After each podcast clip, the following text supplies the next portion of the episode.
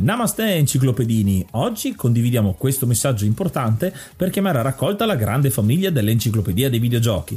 È passato ormai qualche anno dalla nascita del progetto e per continuare a creare contenuto abbiamo tanto bisogno di voi. Il computer con il quale realizziamo tutto il materiale dell'enciclopedia dei videogiochi, dal podcast alle grafiche, ai video, alle dirette, eccetera, dopo 12 anni di onorato e fedele servizio ci sta abbandonando con una rapidità preoccupante che ha reso quasi impossibile continuare a creare contenuti. Quindi, se volete, potete contribuire dandoci una mano andando su enciclopediadeivideogiochi.it e cliccando supporta il progetto. Ogni donazione ci permetterà di sostituire l'attrezzatura fondamentale e necessaria a tenere viva l'enciclopedia. Crediamo che l'unione faccia la forza ed in questo momento ne abbiamo proprio bisogno. Da 5 anni cerchiamo di regalare emozioni, condivisione, informazione su un tema a tutti noi tanto caro, i videogiochi. Grazie a voi potremo continuare a farlo senza il rischio di dover fermare tutto il nostro malgrado. Grazie di cuore a tutti.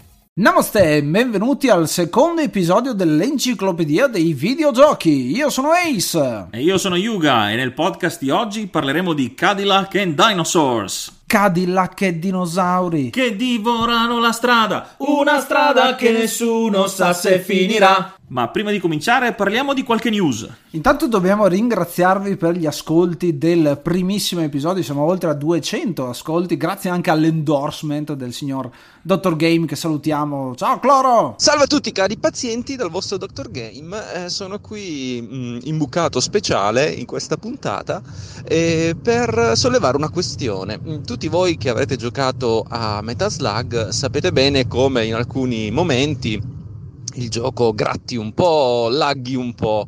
Ebbene, è una delle grandi questioni esistenziali relative a questo gioco, perché ehm, il fatto che gratti un po' e che laghi un po' era eh, qualcosa che proprio derivava dal, dal, gioco originale sull'hardware originale, quindi anche emulato, ad esempio, eh, questi problemi comunque vengono riportati, perché eh, in quel caso è la grande diatriba fra, fra eh, il, l'emulazione perfetta, cioè quella che riesca a risolvere anche i problemi che avevano in origine i giochi emulati, e l'emulazione fedele, cioè quella che tutti i eh, puristi acquisti insomma si aspettano quindi anche con delle eh, magagne eh, relative al, al gioco nella sua versione originale. Il fatto che gratti comunque è del tutto normale insomma già in origine lo faceva non era eh, certo una cosa bella da vedere, non lo è nemmeno adesso, però eh, è questo, insomma, Metaslug è, è, anche bello proprio per queste caratteristiche un po' particolari, insomma. Un saluto a tutti voi cari pazienti dal vostro Dottor Game, buona continuazione con il vostro podcast, andate sempre avanti così che siete fortissimi. Ciao!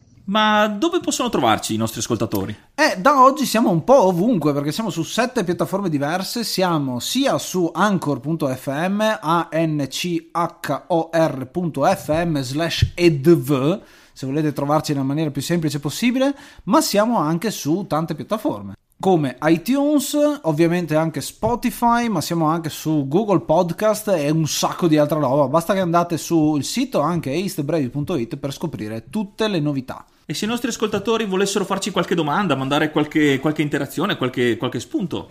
Potete usare anchor.fm scaricandovi l'applicazione e potete mandarci un messaggio vocale che potrà essere utilizzato appunto nelle prossime puntate. A vostro rischio e pericolo. Quindi se avete domande, richieste o semplicemente anche considerazioni sul gioco di cui parliamo nella puntata, mandateci i vostri commenti. Ecco, siamo qui apposta.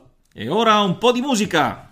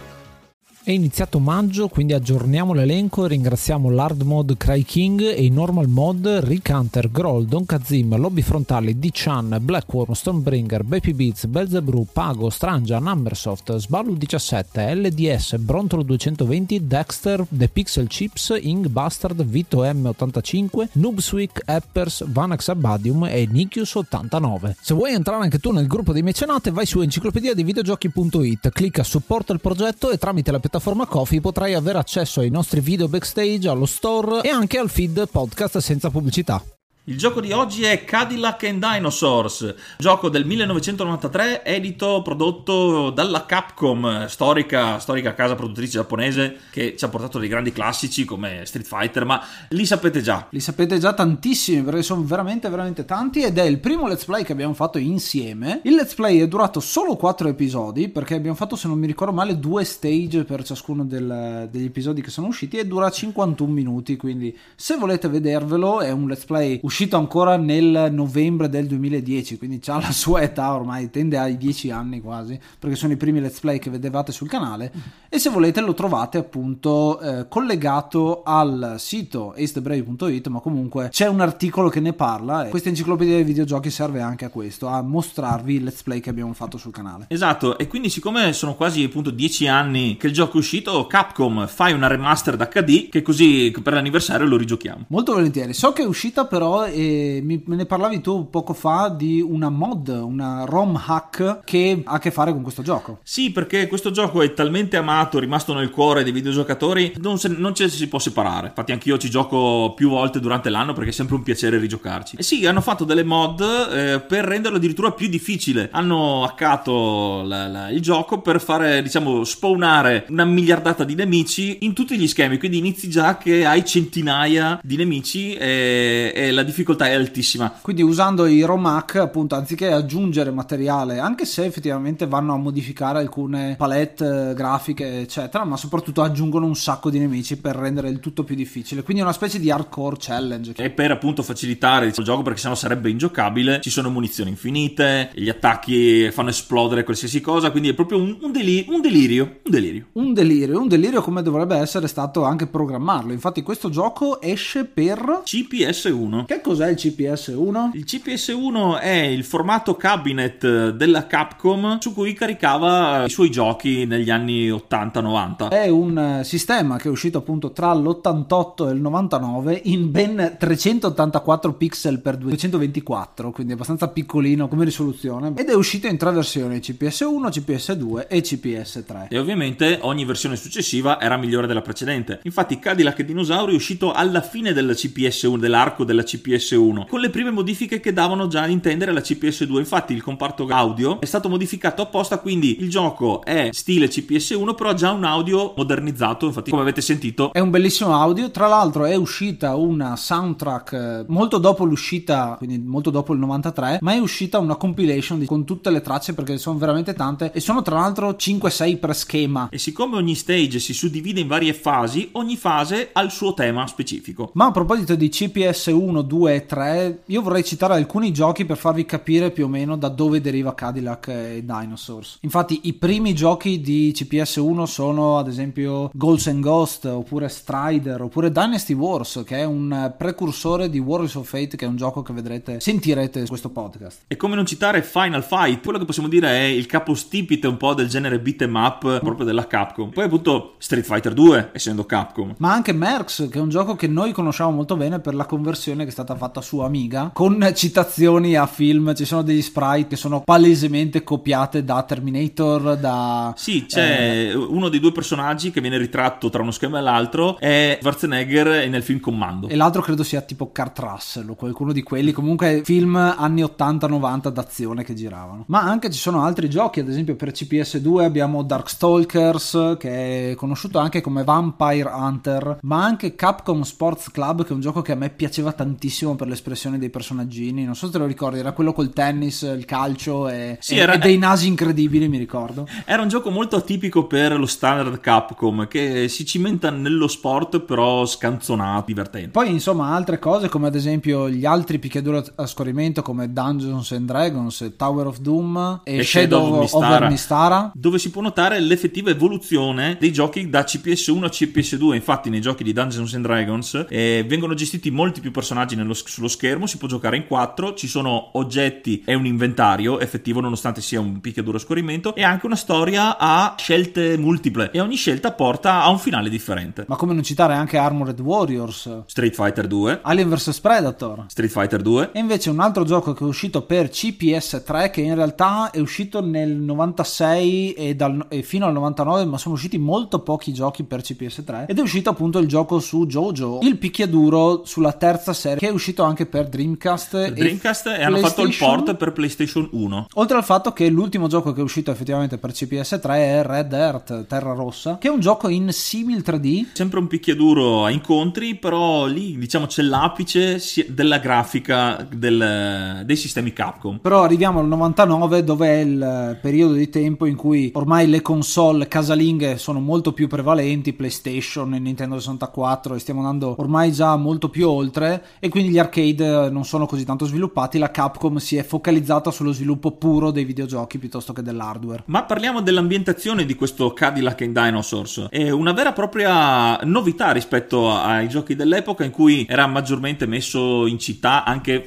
anche se futuristiche, comunque erano tutti luoghi eh, prevalentemente urbani. Invece qui eh, spazia molto sugli esterni, quindi abbiamo le giungle, le caverne, perché il setting è futuristico ma preistorico. Infatti è derivato dal fumetto che si chiama Xenozoic Tales, conosciuto anche come Cadillac and Dinosaurs in alcuni punti perché è stato riedito eh, dalla Marvel nel 90, ma principalmente è un eh, fumetto creato da Mark Schultz che tramite Kitchen Sink Press, che era una etichetta indie, chiamiamola così, dei fumetti, eh, tra l'altro lui poi si è messo a lavorare per la DC dopo un po' di tempo e ha creato questo Xeno Xenozoic eh, Tales, forse proprio perché è difficile da dire, l'ha chiamato Cadillac. Cadillac e dinosauri, esatto. E anche per una partnership che hanno avuto con la General Motors, proprietaria appunto del, del marchio Cadillac. E dal fumetto non è solo uscito il gioco di cui stiamo parlando quest'oggi, ma è uscito anche in contemporanea una serie a cartoni animati di una sola stagione di 13 episodi.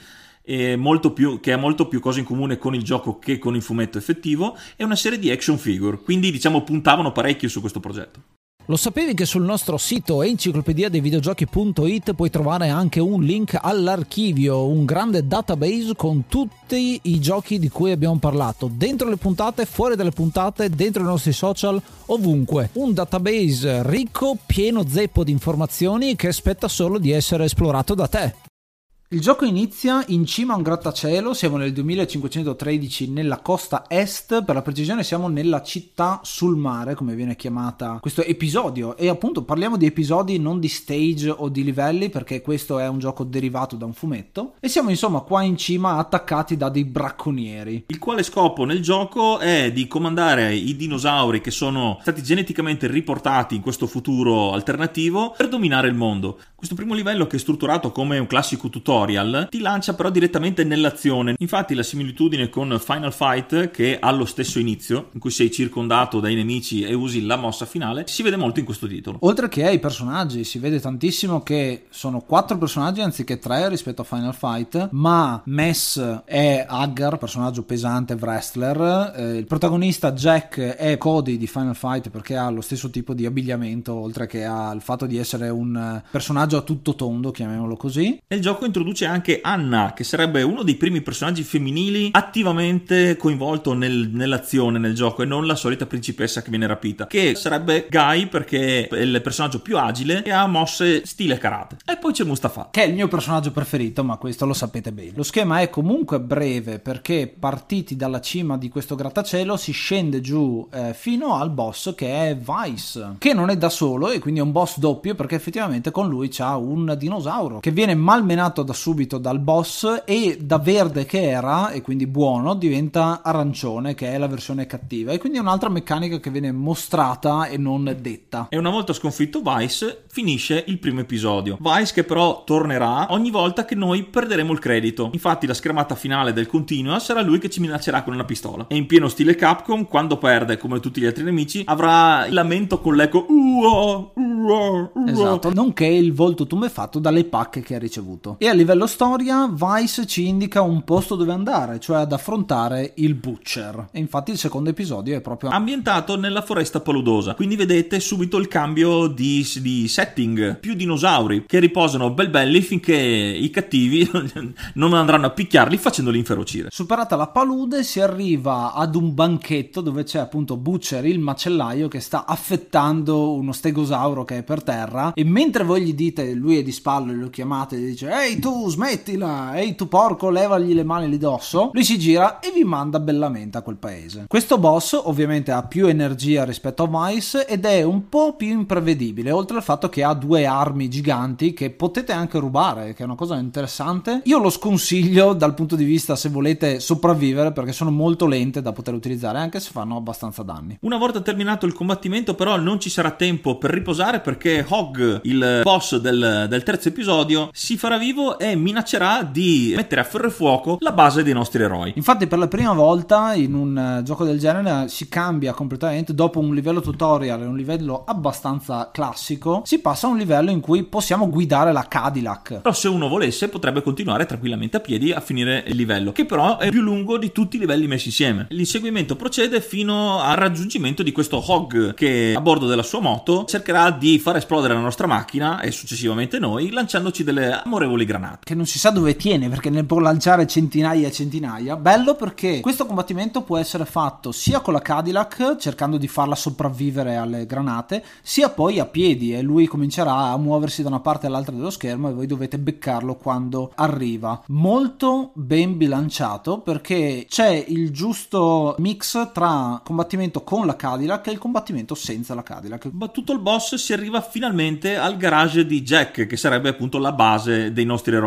Però Hog è riuscito nel suo intento di rallentarci perché arriviamo e il garage è già occupato dai nemici che ci sbarreranno la strada. Dobbiamo farci strada attraverso il nostro stesso garage fino ad arrivare a Slice. Che è il nemico giurato di Jack. Slice è questa specie di ninja, chiamiamolo così. È una via di mezzo tra un ninja e un cattivo di Kenshiro. E anche abbastanza difficile perché la maggior parte delle persone che io ho visto giocare questo gioco perdevano qua il primo credito. Particolare degno di nota di questo schema però è che all'inizio appena entrati c'è l'arma che noi consideriamo la più forte di tutto il gioco un sasso, che infatti useremo per lanciare al primo nemico uccidendolo sul colpo. Cosa interessante delle armi da lancio che si possono usare, ci sono, ci sono due modalità, infatti come i sassi, come le granate, possono essere lanciati normalmente da fermo, oppure essere lanciate in corsa con una traiettoria più diretta che fanno anche più danni, danni multipli a nemici in fila. L'episodio 5 inizia perché arriva una chiamata ai nostri eroi da parte di un vecchietto e appunto si arriva in un villaggio in fiamme. E dopo aver fatto breccia tra le linee nemiche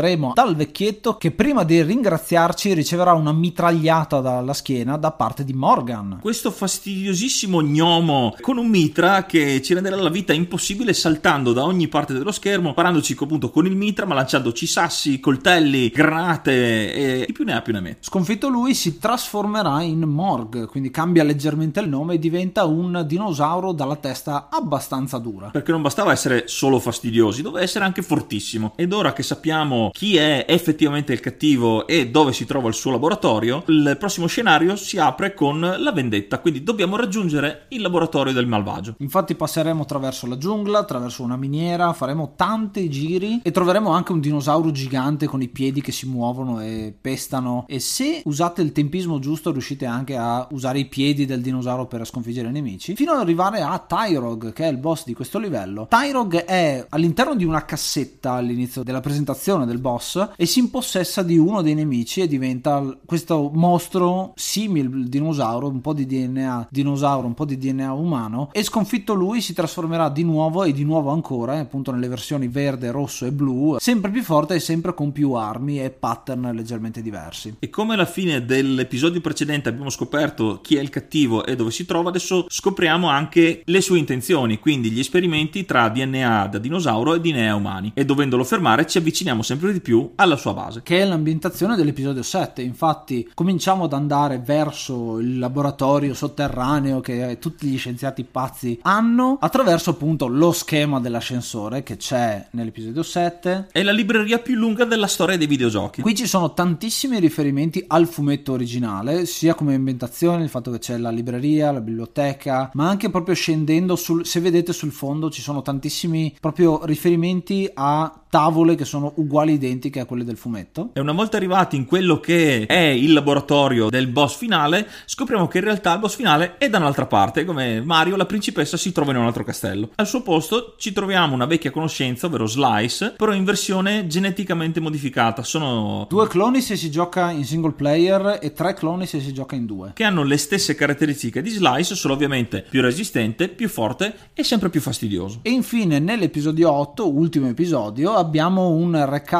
di tutti quelli che sono i boss che abbiamo incontrato finora. Siamo nel laboratorio, ha un senso questa volta che troviamo dei boss di nuovo, a differenza di tanti altri picchiaduro in cui vengono riciclati e basta. Qui invece c'è un senso perché siamo nel laboratorio e escono proprio dalle teche di vetro i vari Tyrog, i Bludge che sono i, i vari Blanca e anche i, lo stesso Rock Hopper che sarebbe il, tri, il Velociraptor del primissimo schema. E una volta arrivati alle porte del vero laboratorio segreto del, dello scienziato pazzo, il gioco fa una cosa unica perché non avevo mai visto fino a questo momento. Il gioco va in autopilota e a differenza di, eh, di prima delle scene eh, di intermezzo che erano delle immagini animate, questa scena viene fatta proprio con il motore del gioco. Quindi è un vero e proprio filmato con eh, il fumetto che viene fuori e il cattivo che parla e fa un po' di spiegazione dicendo ah oh, io sono figo e voglio conquistare il mondo con la mia genetica modificata. Giungiamo quindi allo scontro finale con il professor Fessenden che prima di tutto si trasformerà nel dinosauro in cui si era trasformato Morgan, il fastidiosissimo gnomo che, di cui dicevamo prima. Ma una volta sconfitto ovviamente ci sarà il power up. E infatti si trasforma non in uno, non in due, ma in tre nemici contemporaneamente perché è lui con due tirannosauri sulla schiena. Ed è uno dei boss eh, più grandi che abbia mai visto perché copre quasi un terzo dello schermo. Oltre ad essere ovviamente il più difficile perché siamo arrivati in una curva di difficoltà sempre più alta e qua è veramente difficile riuscire a sopravvivere con una moneta sola. Ed essendo così grande come, come boss finale ha una particolarità che eh, mentre con una combo normale lanciavi il nemico a terra, lui invece resiste ai colpi. E resistendo ai colpi prende priorità, quindi effettivamente vi può attaccare tantissimo. La tattica giusta è proprio mordi e fuggi con questo se volete sopravvivere. Ma alla fine anche lui soccomberà eh, sotto i nostri colpi e come nel più classico dei, dei videogiochi è un mostro portante. Che per chi non sapesse cosa vuol dire questo termine è come una colonna portante. Buttando giù la colonna crolla il palazzo, buttando giù il boss crolla il palazzo. E la scena finale quindi del gioco siamo noi che fuggiamo dal laboratorio in fiamme che sta per esplodere e il gioco ci lascia con un cliffhanger. Sì, perché mentre tutto il party unito si mette a correre, Anna cade a un certo punto e Jack si ferma ad aiutarla. E quindi solo Mustafa e Mess riescono inizialmente a uscire bestemmiando e, e urlando, sbraitando dalla, dalla, dalla, dall'entrata. E quindi vediamo questo finale inizialmente triste perché partono i titoli di coda con Mustafa e Mess che mestamente ritornano alla base camminando in mezzo al deserto pensando che fine abbiano fatto Jack e Anna. Con un pianoforte triste in sottofondo. Dopo qualche titolo di coda arriva a sorpresa la Cadillac con a bordo Jack e Anna sani e salvi. E tra l'altro la musica è quella iniziale finale, quindi il vero e proprio tema di Cadillac, che è quello che avete sentito prima. Ed essendo dei burloni, Jack e Anna cosa fanno una volta ricongiunti con i loro amici? Partono a razzo con la loro Cadillac, lasciando Mustafa e Mess rincorrerli eh, per, per raggiungerli. Il gioco finisce. E il gioco finisce appunto chiedendovi le mitiche tre iniziali per poter eh, mettere il vostro high score, il vostro punteggio finale, che è uno dei motivi per cui io mi chiamo Ace ed è sempre stato le, le famose tre lettere. È il motivo per cui tantissimi di voi si chiamano A nella vita reale. Quindi un vero e proprio capolavoro anche questo gioco, ha ricevuto 5 su 5, 10 su 10, 100 su 100 e veramente tanti bei voti per un gioco che ha a che fare tanto con l'ecologia, devo dire. Ci sono i bracconieri e c'è tutta la parte animalista contro lo sfruttamento degli animali e ricordiamo tra l'altro che è, ecologico perché la Cadillac va a guano di dinosauro. E tu che voto dai a Cadillac? Io do 10 pterodattili su 10. Questo è in assoluto il mio picchiaduro a scorrimento preferito e nel pantheon dei miei giochi preferiti. E io do un sasso su uno però, quindi anche a me è un gioco che è veramente piaciuto tanto. E voi che cosa ne pensate? Scrivetecelo nei commenti per commentare, avete a disposizione ovviamente le recensioni sulle varie piattaforme, nonché come al solito potete inviarci i vostri vocali che inseriremo nelle prossime puntate con i vostri saluti, le vostre domande e le vostre considerazioni. Siamo giunti quindi al termine di questo secondo episodio di L'Enciclopedia dei Videogiochi. Grazie a tutti dell'ascolto, ci vediamo al prossimo episodio. Io sono Yuga e io sono Ace. Come al solito vi ringrazio per l'ascolto e ci vediamo alla prossima puntata. Namaste and be brave. Fera, fera, fera, fera,